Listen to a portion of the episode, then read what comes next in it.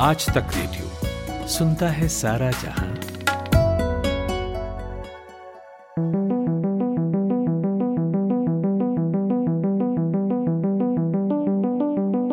जनता द्वारा जनता के लिए, जनता का शासन, वही लोकतंत्र है। और किसी भी देश के लिए लोकतंत्र इसलिए ज़रूरी है क्योंकि ये नागरिकों को आज़ादी देता है, उनके अधिकारों की रक्षा करता है।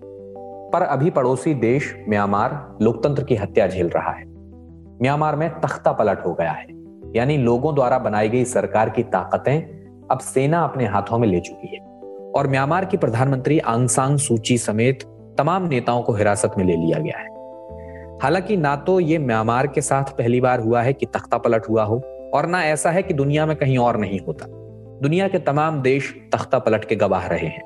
1950 से 2019 तक के आंकड़ों को देखें तो अंतर्राष्ट्रीय स्तर पर चार सौ छिहत्तर बार तख्ता पलट हुआ है। या ये कहना भी मुनासिब होगा कि लोकतंत्र चार सौ छिहत्तर बार कमज़ोर हुआ है। तो जब तख्ता पलट होता है और जनता का शासन जाता है तो मन में सवाल ज़रूर आते हैं कि क्यों ऐसा होता है? पता कैसे चलता है कि तख्ता पलट हुआ है? और तख्ता पलट के बाद आगे की राह कैसी होती होगी? दुनिया में सबसे ज़्यादा तख्ता पलट किन क्षेत्रों में होता है? क्या कारण होते हैं? और क्यों कहा जाता है कि भारत में तख्ता पलट नहीं हो सकता? इन सब मसलों पर आज हम पॉडकास्ट में बात करेंगे। नमस्कार, मेरा नाम अमन गुप्ता है और मेरे साथ बातचीत करने के लिए मौजूद हैं professor Harsh Pant. Professor Pant Observer Research Foundation Delhi में studies and head of the strategic studies program के डायरेक्टर हैं। तो प्रोफेसर हर्ष पंत, आपका बहुत बहुत स्वागत है आज तक रेडियो के इस पॉडकास्ट में। धन्यवाद धन्यवाद। तो हर्ष जी, सबसे पहला सवाल तो आपसे यही करूँगा कि एक अच्छी खासी लोकतांत्रिक सरकार चल रही होती है और फिर अचानक तख्ता पलट हो जाता है। क्या कारण होते हैं इनके और कैसे पता चलता है कि अब तख्ता पलट हो गया है, सेना ने अधिकार कर लिया है? देखिए, इस तरह के जो तख्ता पलट की जो जो भी इसका एक मुख्य कारण तो यही होता है कि जब भी संवैधानिक प्रक्रिया से सरकार की का बदलाव नहीं होता है तो उसको हम कू या मिलिट्री एक एक तरह से गवर्नमेंट टेक ओवर कहते हैं थ्रू इलीगल मींस तो आपने संवैधानिक तरीके से सरकार नहीं बदली, बल्कि आपने असंवैधानिक तरीके अपनाए और उनके द्वारा आपने सरकार को जिस, जिसके पास पॉपुलर मैंडेट हो, उसको आपने बदल दिया। तो इसके जहाँ पर कई ऐसे देश हैं, अभी भी हैं और कोल्ड वॉर के बाद शीत युद्ध के बाद कई दशकों तक ये सिलसिला चला, जब ये इस तरह से बदलाव काफ़ी कॉमन हुआ करता था। इंस्टीट्यूशंस कमज़ोर हुआ करते थे पॉलिटिकल पॉलिटिकल इंस्टीट्यूशंस कमज़ोर होते हैं जिस देश में, वहाँ पर इस तरह की संभावनाएँ ज़्यादा होती हैं। और जहाँ पर सिविल मिलिट्री बैलेंस ठीक से इंस्टीट्यूशनलाइज नहीं होता है। वहाँ पर भी इस तरह की समस्याएँ आती हैं जहाँ पर मिलिट्री को ये लगता है कि वो आ, वो भी एक तरह का पॉलिटिकल ऑर्गन है सरकार का। और इसीलिए अगर उसके उसकी तरह से सरकार नहीं चल रही है तो मिलिट्री इंटरवीन करती है और सरकार में बदलाव आ जाता है। तो कई कारण तो कई होते हैं लेकिन अंदरूनी जो मुख्य कारण वो यही होता है कि जो इंस्टीट्यूशंस हैं पॉलिटिकल इंस्टीट्यूशंस हैं वो इतने मेच्योर नहीं होते हैं जहाँ की जो सरकार में फेर बदल जो हो वो एक मेच्योर तरीके से वो एक इंस्टीट्यूशनलाइज प्रोसेस से होता रहे। तो उसके चलते हमने जो हमारा एक्सपीरियंस रहा है और जो हम आज भी कई देशों में देखते हैं कई बार ऐसी सिचुएशन खड़ी हो जाती है जहाँ पर इस तरह की संभावना बन जाती है और एक, एक गैर जिम्मेदाराना और असंवैधानिक तरीके से सरकारें बदली जाती है। जी। तो हर्ष तख्ता पलट के बाद सेना या अर्धसैनिक बलों का एक तरह से शासन हो जाता है। तो उस दरमियान कार्यकाल कैसा होता है? किस तरीके से उसके बाद वहाँ का सिस्टम चलता है? देखिए, ये सब जो होता है, वो सिर्फ़ जहाँ तक मिलिट्री का सवाल है, पैरामिलिट्री का सवाल है। अगर वो अपने आप को एक पॉलिटिकल प्रोसेस का हिस्सा देखते हैं तो उनको जब ये लगता है कि उनकी स्थिति या उनकी पावर में कोई कमी आ रही है तो वो तख्ता पलट की तरफ़ मुड़ जाते हैं और उसका, इसका, इस गैर असंवैधानिक तरीकों का इस्तेमाल करते हैं। तो जो भी कुछ होता है वो सिर्फ़ पावर के लिए होता है। जैसा कि राजनीति में हर जगह होता है। जो एक मेच्योर डेमोक्रेसी होगी उसमें पावर की लड़ाई पॉलिटिकल पार्टीज़ के बीच में होगी, एक इंस्टीट्यूशनलाइज प्रोसेस से होगी, जहाँ पर डेमोक्रेसी उतनी मेच्योर नहीं होती इंस्टीट्यूशन उतने मेच्योर नहीं होते हैं, वहाँ पर अलग अलग स्टेक होल्डर्स पावर के लिए लड़ते हैं और अपनी पावर को बचाने के चक्कर में वो तख्ता पलट की तरफ़ चले जाते हैं। तो मिलिट्री का जहाँ तक सवाल है सैन्य शक्ति या अर्धसैनिक बलों का सवाल है, उनको जब ये लगता है कि उनकी पावर में किसी तरह का डाइल्यूशन होने वाला है तो वो एक तरह से प्रियमटिव मूव करके लोगों को हटा देते हैं। हमने अभी हम इसको म्यांमार में होते हुए देख रहे हैं, लेकिन हम आपको हम तो पाकिस्तान के नेबर हैं पड़ोसी देश हैं। पाकिस्तान में तो ये काफ़ी कॉमन बात रही है। कई कई बार मिलिट्री ने इंटरवीन किया है। आ, और वो जब भी उसको मिलिट्री को ऐसा लगता है कि उसकी पावर में कमी आ रही है या सिविलियन जो पावर है वो ज़्यादा शक्तिशाली हो रही है और इसलिए आगे चल के वो मिलिट्री के रोल और कम कर सकती है पॉलिटिकल प्रोसेस में तो वो तख्ता पलट वहाँ पर तख्ता पलट हो जाता है। तो जहाँ तक मिलिट्री का सवाल है, वो बेसिकली अपनी पावर को बचाने के लिए पावर को बढ़ाने के लिए तख्ता पलट करते हैं और उसमें उनके लिए सिर्फ़ क्योंकि मिलिट्री का लोगों से, लोगों की आशा आशाओं से, उनकी आकांक्षाओं से कोई लेना देना नहीं होता तो वो हम्म। अपने ही हित के लिए काम करते हैं और इसीलिए उसको एक निम्न तरीके से जो उसकी पॉलिटिकल वोकेबलरी में उसको देखा जाता है कि डेमोक्रेसी को इसलिए मेच्योर माना जाता है कि पॉलिटिकल इंस्टीट्यूशन क्योंकि वहाँ पर लोगों के बीच में और सरकारों के बीच में डायरेक्ट कम्युनिकेशन है और सरकार लोगों के लिए काम करती है for the people by the people of the people लेकिन जहाँ तक मिलिट्री का सवाल है मिलिट्री के अपने इंस्टीट्यूशनल इंटरेस्ट होते हैं वो उनके लिए काम करती है। जी अच्छा हर्ष जी लेकिन तख्ता पलट के बाद आपको क्या लगता है कौन सा बदलाव सबसे पहले आता है? और देश में तमाम तरह की एजेंसीज होती हैं जो ग्लोबल एजेंसीज होती हैं कई सारी कंपनियाँ होती हैं बाहर की विदेश के नागरिक रह रहे होते हैं उनकी सुरक्षा का क्या होता है? देखिए आज के आज के ज़माने में तो आ, किसी भी आ, देश के लिए ये संभव नहीं है कि वो एक आइसोलेशनिस्ट पोस्चर ले ले तो चाहे वो मिलिट्री क्यों ना आए पावर में मिलिट्री भी ये चाहेगी कि उसका जो नैरेटिव है वो पॉजिटिव नैरेटिव ही सेल हो। तो जैसे कि हमने देखा जो भी तख्ता पलट म्यांमार में जो हुआ उसमें मिलिट्री ये कह रही है कि आ, आ, हमको संविधान बचाना था। जो संविधान इस देश का है उसको बचाने के लिए हम सत्ता में आए हैं। तो उनके लिए ये जो फॉरेनर्स हैं जो फॉरेन एजेंसीज हैं उनको वो किसी भी तरह की तकलीफ़ ज़्यादा परेशानी दें, ये उनके हित में नहीं हो आज आज के जमाने में हित में नहीं होता। पहले ऐसा होता था शीत युद्ध के टाइम में, समय में जब सख्ता पर काफ़ी कॉमन था, अब तो कम हो गया है। तब फॉरेनर्स के लिए फॉरेन एजेंसीज के लिए परेशानी आती थी, उनको छोड़ना पड़ता था देश। आज के ज़माने में वो समस्या नहीं है वो चैलेंज नहीं है। ये हाँ ये ज़रूर है कि जो मिलिट्री चाहेगी कि उसका नैरेटिव आगे चले तो वो अब जैसे मीडिया कंट्रोल है। उस उस पर ध्यान देगी।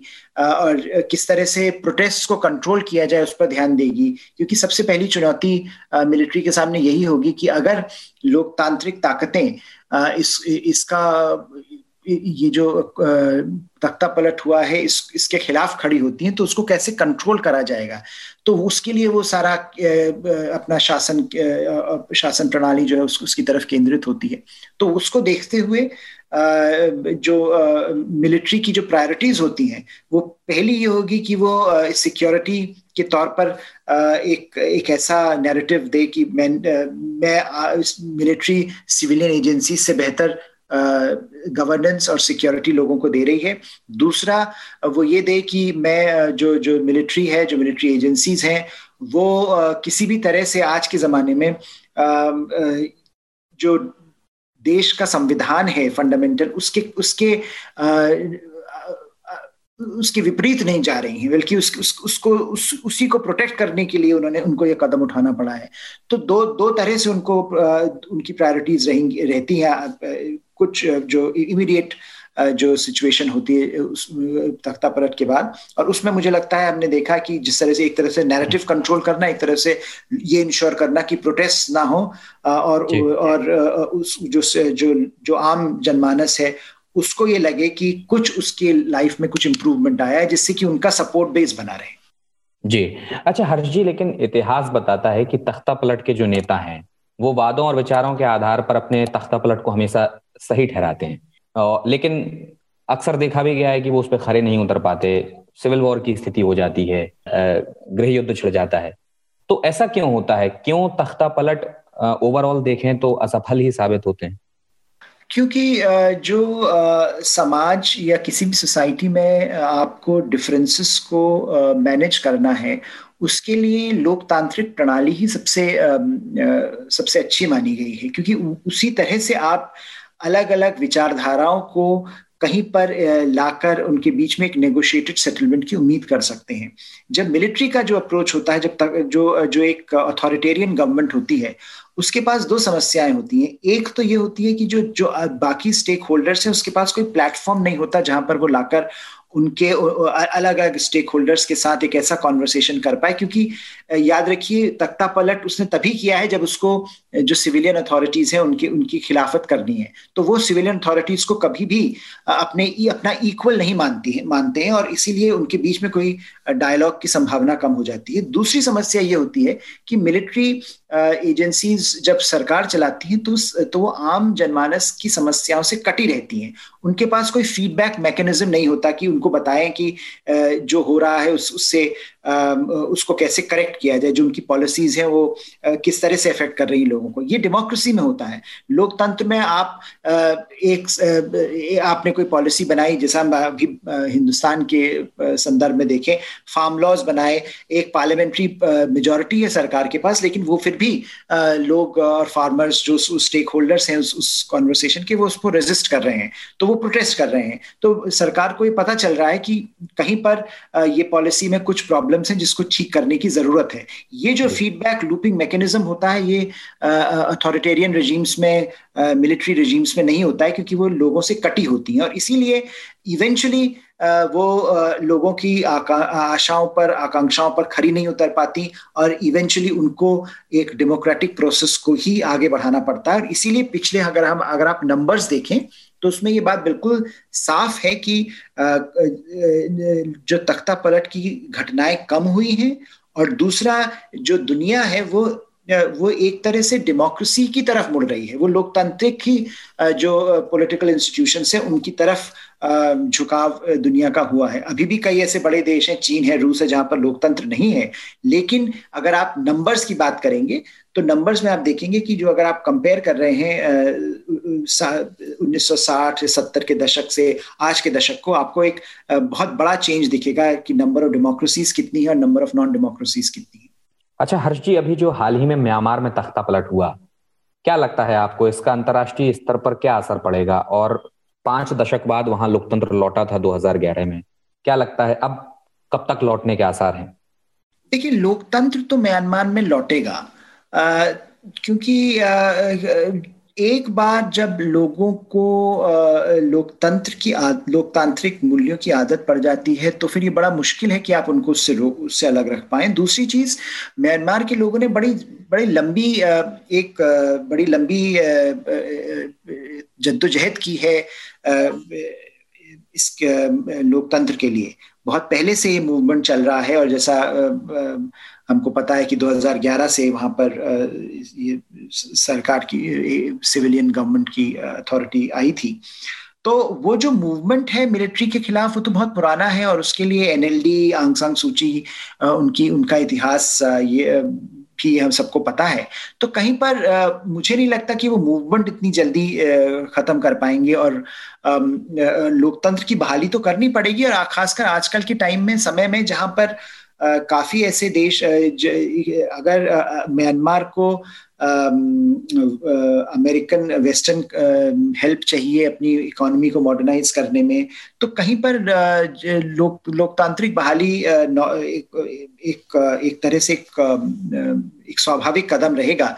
लेकिन ये ज़रूर है कि एक झटका लोकतांत्रिक जो प्रणाली है लोक जो डेमोक्रेटिक इंस्टीट्यूशंस हैं जो कि अभी वहाँ पर मेच्योर हो रहे थे उनको बहुत बड़ा झटका लगा है म्यांमार में।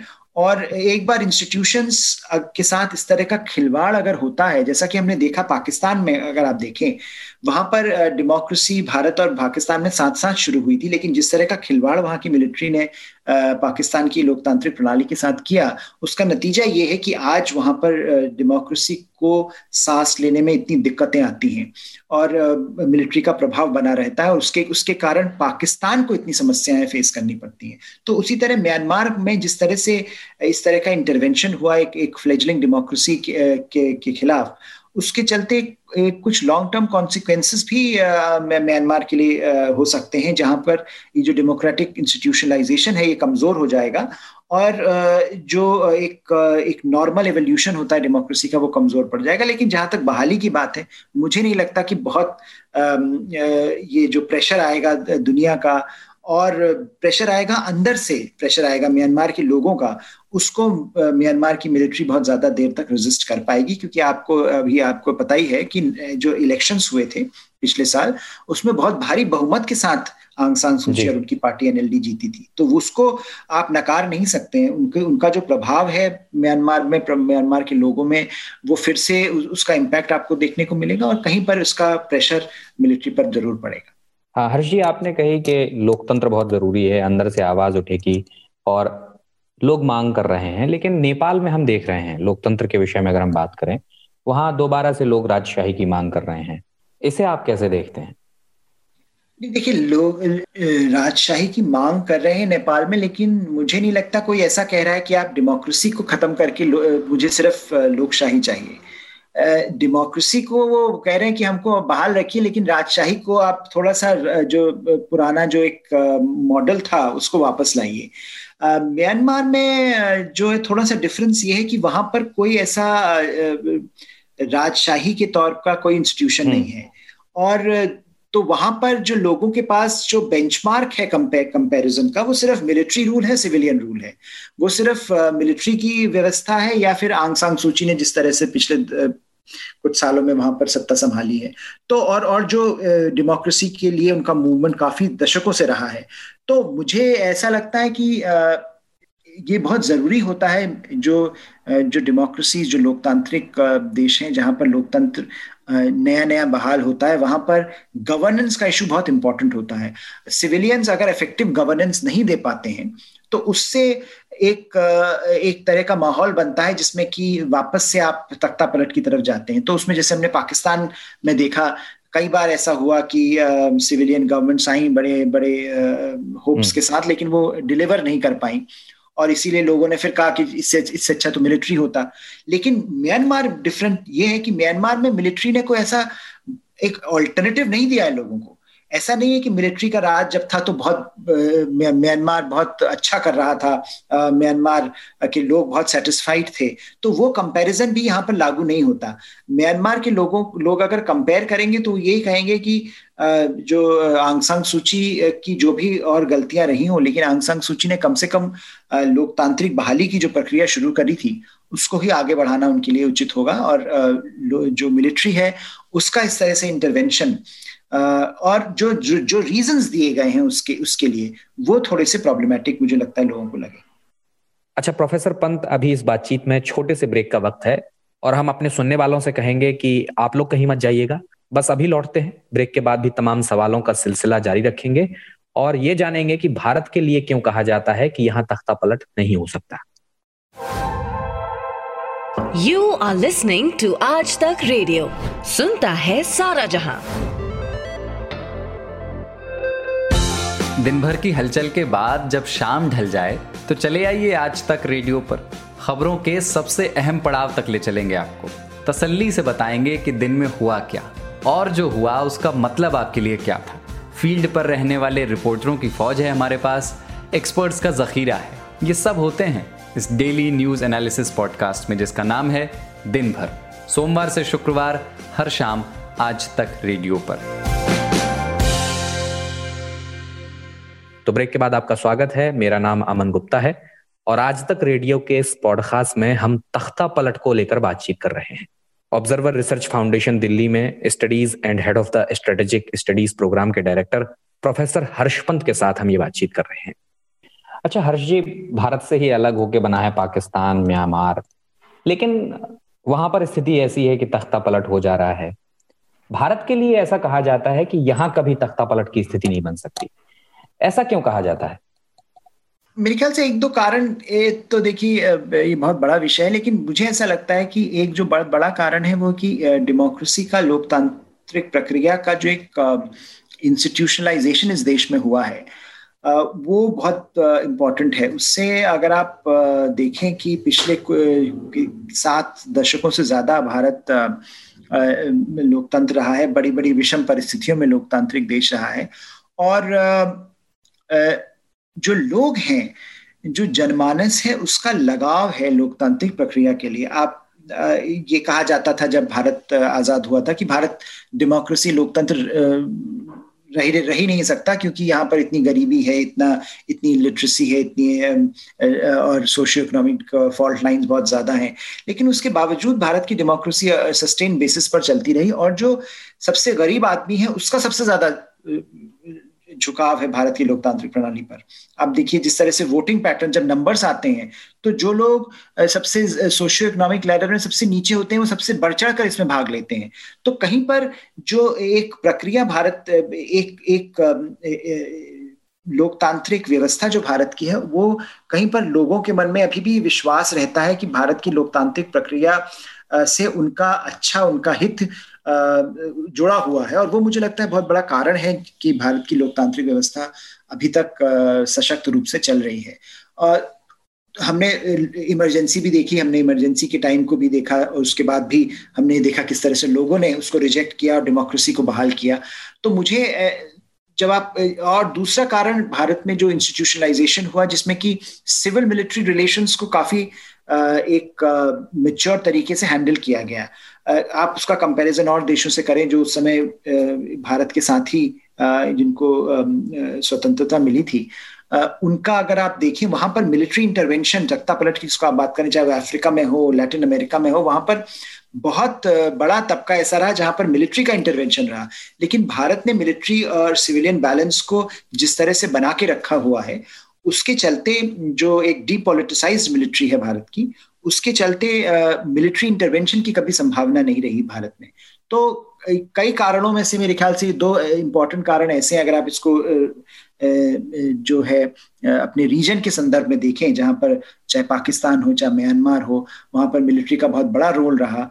और मिलिट्री का इंगेजमेंट पॉलिटिकल प्रोसेस में बहुत ज़्यादा रहा और डेमोक्रेसी से लोगों का जो एक लो, लोगों का झुकाव उतना नहीं रहा वो सब भारत में लागू नहीं होते हैं और भारत में जिस तरह से डेमोक्रेटिक प्रोसेसेस डेमोक्रेटिक इंस्टीट्यूशंस ने लोगों को एक तरह से होप दी है वो मुझे लगता है बहुत इंपॉर्टेंट फैक्टर है भारत की भारत में लोकतांत्रिक प्रक्रिया की बहाली का। अच्छा प्रोफेसर पंत, बचपन से हम ये सुनते आए हैं कि भारत में प्रोटोकॉल इस तरह का है कि तीनों सेना के जो अध्यक्ष हैं, वो सिर्फ़ राष्ट्रपति के सामने ही मिल सकते हैं। और इसके पीछे की वजह भी यही बताई जाती रही कि कहीं अकेले में मिलकर ये तीनों लोग सरकार के खिलाफ तख्ता पलट की साजिश न कर दें। मैं आपसे जानना चाहता हूँ कि इस दावे में कितनी सच्चाई है और क्या वाकई ये प्रोटोकॉल इसलिए रखा गया है या इसके पीछे के कारण कुछ और हैं? नहीं मेरे ख्याल से ये एक जो ये एक तरह से एक नॉर्म सेट किया गया वो कहीं पर उसके पीछे ये थोड़ी अवधारणा ये, रही होगी कि ऐसा हो सकता है। लेकिन मुझे नहीं लगता कि इसके पीछे ये कारण है कि यही कारण रहा होगा कि इसको स्टैब्लिश किया जाए। अब तो काफ़ी फ्लेक्सिबिलिटी है सिस्टम में और चाहे प्रधानमंत्री हो उनसे भी आप अलग अलग भी मिलते हैं। और अब तो सीडीएस भी है हमारे पास। अब तो चीफ ऑफ़ डिफेंस स्टाफ है। बहुत समय तक ये कहा जाता था कि चीफ ऑफ़ डिफेंस स्टाफ नहीं होना चाहिए हिंदुस्तान में क्योंकि वो बहुत बड़ा पावरफुल बन सकता है। आपके पास तीन सर्विसेज़ हैं और तीनों सर्विसेज़ को अलग अलग रखा जाए तो तीनों सर्विसेज़ का जो शीर्ष नेतृत्व है वो अलग अलग रहे तो वो अच्छा है क्योंकि उससे बटी रहेगी मिलिट्री लेकिन अब आप देखिए, हमने तो सीडीएस भी क्रिएट कर दिया है। तो कहीं पर मुझे लगता है अब ज़्यादा कॉन्फिडेंस है भारत में इन, ऐसी सिचुएशंस को हैंडल करने का और ऐसे विषयों को हैंडल करने का। और मुझे लगता है भारत इंडियन डेमोक्रेसी उस लेवल पर है जहाँ पर मिलिट्री की तौर, तरफ़ से खासकर, जिस तरह से, जिस तरह की प्रोफेशनल मिलिट्री हमारी है, मुझे नहीं लगता कि इस तरह की कोई संभावना बनती है कि वहाँ यहाँ पर किसी तरह की तख्ता पलट या उससे रिलेटेड कोई एपिसोड हो सकता है। अच्छा हर्ष जी अफ्रीका की बात की आपने और अफ्रीका से एक हमारे पास उदाहरण है जिम्बाब्वे का। जिम्बाब्वे में हमने देखा था कि वहाँ के दूत थे इसाक मोयो। उन्होंने जब तख्ता पलट हुआ था तो ये कहा था कि नहीं सत्ता नहीं हथियाई गई। तो आखिर कौन से संकेत ऐसे मिलते हैं कि ए, किसी देश में तख्ता पलट हो गया क्योंकि जो नेता हैं वहाँ के कई बार वो मना कर देते हैं कि नहीं तख्ता पलट तो हुआ ही नहीं। देखिए सबसे बड़ा संकेत तो यही होता है कि अगर आपने पावर जो जो जहाँ से डिस्ट्रीब्यूशन ऑफ़ पावर हो रहा है तो वो एजेंसीज को कंट्रोल कर लिया तो जैसे म्यांमार के केस में तो आपने डिटेन ही करा हुआ है। इनको कैद में ले लिया गया है सांग सांग सूची को और जो मिनिस्टर्स चेंज हो गए हैं प्रेसिडेंट को अंदर कर दिया गया है उन पर एफआईआर दर्ज कर दी गई है। तो वो तो क्लियर कट केस है जहाँ पर तख्ता पलट हुआ है और मिलिट्री ने कहा है ये कि हमने करा है। मिलिट्री ने अपने स्टेटमेंट में बोला है, वो तो टीवी में आकर बोला है। तो कहीं पर जब कॉम्प्लिकेशंस थोड़े से ऐसे होते हैं कि जहाँ पर इंफॉर्मेशन अवेलेबिलिटी उतनी नहीं होती वहाँ पर थोड़ी समस्या आती है लेकिन आजकल के टाइम में तो इस इस बात की संभावना बहुत कम है कि तख्ता पलट हो जाए और आप इसको जस्टिफाई कर दें कि हम ये तख्ता पलट तो है लेकिन ये, ये सरकार तो बदल गई लेकिन तख्ता पलट नहीं हुआ। क्योंकि अगर आप कोई भी चीज़ अगर आप उस देश के कॉन्स्टिट्यूशन से रिलेटेड जो प्रोसीजर है उसको फॉलो नहीं कर रहे हैं और आउटसाइड द कॉन्स्टिट्यूशनल फ्रेमवर्क आप uh, कोई ऐसा रूट ढूंढ रहे हैं सत्ता में आने का उसको सत्ता पलट ही कहा जाता है। तो उसमें आप चाहे सेना को फौज को प्रेसिडेंट हाउस तक ले जाएँ, या आप जो आपके रूलिंग सिविलियन गवर्नमेंट है, उसको आप कैद में कर लें। तो वो उसमें जो जो भी तरीका आप अपनाएँ, लेकिन मुझे नहीं लगता कि आजकल के समय में इतना आसान है ये कह पाना कि सरकार बदल गई, लेकिन तख्ता पलट नहीं हुआ। ये एक समय का एक हो सकता होगा लेकिन आज तो संभव नहीं है। अच्छा हर्ष जी अगर दुनिया के मैप पे हम नज़र डालें हैं तो ये देखते हैं कि ज़्यादातर तख्ता पलट जैसा कि आपने बताया अफ्रीका और लैटिन अमेरिका के रीजन में देखे गए हैं। तो ये इलाका तख्ता पलट के लिहाज से इतना संवेदनशील क्यों है? क्यों यहाँ ज़्यादा तख्ता पलट होते हैं? दो तीन कारण है। एक तो ये है कि वहाँ पर जो जो एलिट्स का कमिटमेंट है डेमोक्रेसी को लेकर वो बहुत कम है। कई देशों में कम होता है। तो उसमें आप बहुत जो पॉलिटिक्स होती है, वो बहुत पर्सनलाइज हो जाती है। तो आपके पास लार्जर देन लाइफ फिगर्स हैं रॉबर्ट मुगाबे टाइप।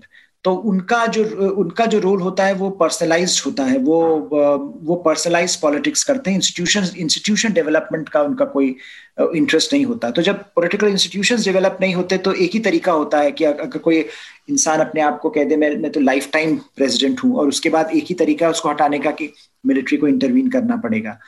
तो पॉलिटिकल इंस्टीट्यूशंस मेच्योर नहीं है मेच्योर नहीं हुए हैं इन देशों में। दूसरा फॉल्ट लाइंस बहुत ज़्यादा हैं।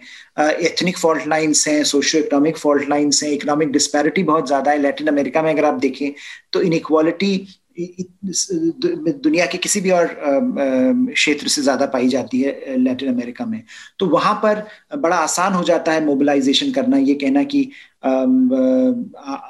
कि आपको, क्योंकि आप सोशल आप इकोनॉमिकली डिप्राइव्ड हैं तो आपके पास एक ही तरीका है रेजिस्ट करने का। आप प्रोटेस्ट करिए और तख्ता पलट कर दीजिए। तो पॉपुलर मूवमेंट से प्रोटेस्ट हुए हैं। लैटिन अमेरिका में इंटरवेंशन की भी बहुत घटनाएँ रही हैं। जहाँ पर अमेरिका से अगर सरकारें ऐसी हुआ करती थी जो अमेरिका के फेवर में नहीं थी तो वहाँ पर तख्ता पलट किए गए कोल्ड वॉर के टाइम में, चिली चिली का जैसे ऑगस्टो पिनोशे का नाम बहुत आता है। तो कहीं पर फैक्टर्स लैटिन अमेरिका के लिए और अफ्रीका के लिए सोशियो इकोनॉमिक रहे एक्सटर्नल एंगेजमेंट का रहे और डोमेस्टिक कमिटमेंट जो होता है एलिट्स का वो कम रहा इंस्टीट्यूशन बिल्डिंग में। उस ये थोड़ा सा आप इसको डिफरेंटली अगर आप हिंदुस्तान से कंपेयर करें तो अब देखिए यहाँ पर हम चारों तरफ़ से घिरे हुए हैं वीक स्टेट से लेकिन हमारे जो एक एक जो आ, हमारे पॉलिटिशियंस की काफ़ी बुराई होती है। लेकिन एक चीज़ जो हिंदुस्तान की पॉलिटिशियंस जनरली जिसमें अग्री करते हैं, वो ये कि डेमोक्रेसी को सस्टेन रखना है। तो उसमें हम एलीट कमिटमेंट है बहुत ज़्यादा डेमोक्रेसी के लिए। और ये शुरू से है 1947 से लेकर आज तक आप देखिए डेमोक्रेसी एक ऐसा, ऐसी चीज़ है जिसको कि, जिस, जिसके जिसके प्रति कमिटमेंट आप इंडियन एलीट्स में बहुत ज़्यादा देखते हैं। तो वो चीज़ आप कम देखते हैं दूसरे देशों में। खासकर अफ्रीका और लैटिन अमेरिका में। और ये कंपैरिजन हो सकता है क्योंकि काफ़ी सारे देश अफ्रीका और लैटिन अमेरिका में इंडिया के साथ ही लिबरेट हुए थे इंडिपेंडेंट इंडिपेंडेंस मिली थी। तो रीजंस बहुत सारे हैं और ये ये आ, लेकिन जो पॉजिटिव जैसा मैं पहले कह रहा था पॉजिटिव जो एंगल इसमें ये है कि अब ये जो तख्ता पलट की जो घटनाएँ हैं कम होती जा रही हैं। अगर आप नंबर्स देखें तो बहुत कम नंबर्स हैं आज जिस तरह की रेगुलर तख्ता पलट होता है। तो उसका मुझे लगता है एक बड़ा इंपॉर्टेंट रीजन ये है कि जो इंटरनेशनल कम्युनिटी है, वो लार्जली फेवर करती है कि डेमोक्रेसी रहे, लोकतंत्र रहे और लोकतंत्र की बहाली जल्दी से जल्दी हो हर देश में। अब एक नया पैटर्न आ रहा है जिसमें कि चीन का रोल आ रहा है कि चीन जो है वो खुद क्योंकि डेमोक्रेसी नहीं है तो उसको वो काफ़ी जगहों पर जहाँ पर नॉन डेमोक्रेसी है वहाँ पर वो चाहता है कि जैसे जैसे अभी इसमें भी म्यांमार के इशू में भी चीन का जो स्टेटमेंट आया है, वो यही आया है कि कॉन्स्टिट्यूशन को फॉलो किया जाना चाहिए। अब कॉन्स्टिट्यूशन को फॉलो अगर करेंगे तो कॉन्स्टिट्यूशन तो वो भी जो मिलिट्री गवर्नमेंट है म्यांमार की, वो भी यही कह रही है। तो चीन का, क्योंकि खुद चीन चीन लोकतांत्रिक देश नहीं है तो उसका कमिटमेंट लोकतांत्रिक वैल्यूज़ के लिए उतना है भी नहीं। और होना और हमको एक्सपेक्ट भी नहीं करना चाहिए कि होगा। लेकिन उसका इम्पैक्ट ग्लोबल नैरेटिव पर यह पड़ता है कि जब आपके पास इतना पावरफुल कोई देश है और वो लोकतांत्रिक बहाली के लिए काम नहीं करना चाहता तो उससे जो इस तरह की संभावनाएँ हैं वो बढ़ जाती हैं कि और जगह भी तख्ता पलट हो सकता है क्योंकि उनको, उनके पास चीन का कवर होगा। लेकिन मोटे तौर पर नंबर्स कितना, अगर आप देखें तो कम हो रहे, कम ही हुए हैं पिछले कुछ दशकों तो प्रोफेसर पंत आपने अपना कीमती वक्त निकाला हमारे साथ बातचीत की। इस पॉडकास्ट का हिस्सा बने और बातचीत भी बड़ी दिलचस्प रही। बहुत बहुत शुक्रिया आपका। धन्यवाद अमन। और हमें जो लोग सुन रहे हैं उनसे मैं कहूँगा कि अगर आप इस पॉडकास्ट से संबंधित कोई सुझाव या शिकायत करना चाहते हैं तो आप हमें रेडियो एट आज तक डॉट कॉम पर ईमेल कर सकते हैं। इसके अलावा अगर आप हमसे सोशल मीडिया के तमाम प्लेटफॉर्म्स जैसे फेसबुक ट्विटर इंस्टाग्राम यूट्यूब और टेलीग्राम पर जुड़ेंगे तो आपको एक तो पॉडकास्ट का अपडेट समय से मिलेगा और वहाँ जुड़कर आप और आसानी से हम तक अपने फीडबैक पहुँचा पाएँगे। हमें भी आपसे वहाँ जुड़कर खुशी होगी। अमन गुप्ता के साथ थे आप। इजाज़त चाहूँगा। नमस्कार।